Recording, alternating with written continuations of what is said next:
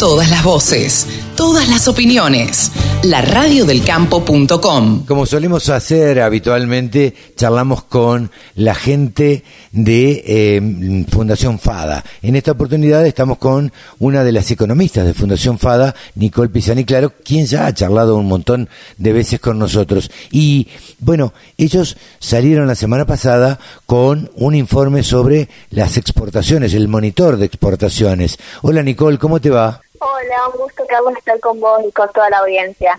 Eh, para nosotros es un gusto y bueno, en principio queríamos que nos cuentes, a ver, ¿cómo, qué, qué resultados arrojan las exportaciones que, que hacemos los argentinos eh, y con qué países comercializamos más? Bueno, eh, en esta nueva edición de lo que es el monitor de exportaciones agroindustriales que, que hacemos desde FADA, eh, el principal resultado es que durante los primeros seis meses de 2022 ingresaron 31 mil millones de dólares por exportaciones del agro. Eh, si uno lo mira, digamos, históricamente, esto es un récord y es un 21% más de divisas respecto a los primeros seis meses de 2021. Eh, y también desde un, desde un panorama nacional, eh, significa que el agro genera 7 de cada 10 dólares que ingresan a, a nuestro país y lo hace por medio de eh, exportaciones de cereales, de leginosas, de economías regionales, de las carnes. Esto es importante resaltarlo, 7 de cada 10 dólares.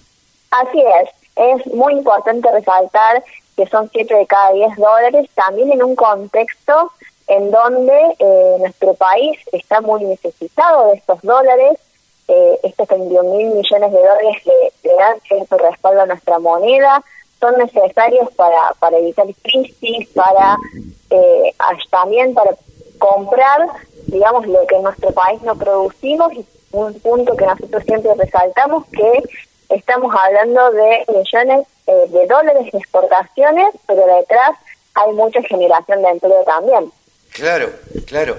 Eh, esos son los dólares que, que necesitamos. Vos decías recién 21% más que en el primer semestre. ¿A qué se debió el 21%, esto? Bien, sí, es un 21% más que los primeros seis meses de 2021 y hay diferentes factores que, que hacen a esto. Eh, por un lado tenemos mejoras en los precios que, que hubo durante estos primeros seis meses, pero también eh, en algunos de los complejos exportadores mayores volúmenes de producción, por lo cual también han sido, eh, se, incrementaron las exportaciones en toneladas, ¿no? Acá tenemos cuestiones como el complejo lácteo o el de girasol, eh, que han tenido, digamos, eh, estas dos cuestiones, mayores exportaciones en cantidades, pero también en dólares.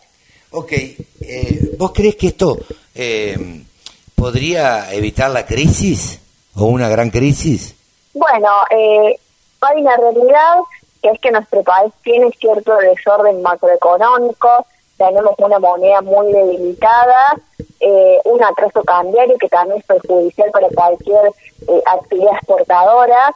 Eh, en ese sentido, si bien estos dólares son necesarios y son un récord, que son los 32 mil millones de dólares que estamos hablando, con perspectivas de terminar eh, el 2022 con cerca de 60 mil millones de dólares por exportaciones del agro, eh, es necesario resaltar que hay que ordenar otras cuestiones macroeconómicas para que eh, esta crisis no no pegue tanto en el bolsillo de los argentinos. Hay que ordenar cuestiones de eh, las finanzas públicas, contener la inflación, entre otras cuestiones.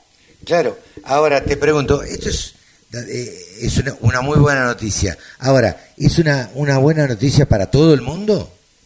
¿Para nosotros? Sí, no, nosotros siempre eh, destacamos que es una buena noticia para todos porque tenemos detrás de, toda esta producción que se exporta eh, generación de empleos y nosotros pensamos, por ejemplo, que esto, eh, más o menos en promedio, el 50% de lo que se produce desde las cadenas eh, agroindustriales se destina al mercado interno y el otro 50 el mercado externo. Y si no tuviéramos este este punto de exportación, eh, la producción sería menor, la inversión sería menor y eh, los puestos de trabajo también. Y también es bueno para todos porque eh, de cierta forma van dando o son el camino para darle eh, respaldo a nuestra moneda y, y empezar a ordenarnos macroeconómicamente. Claro.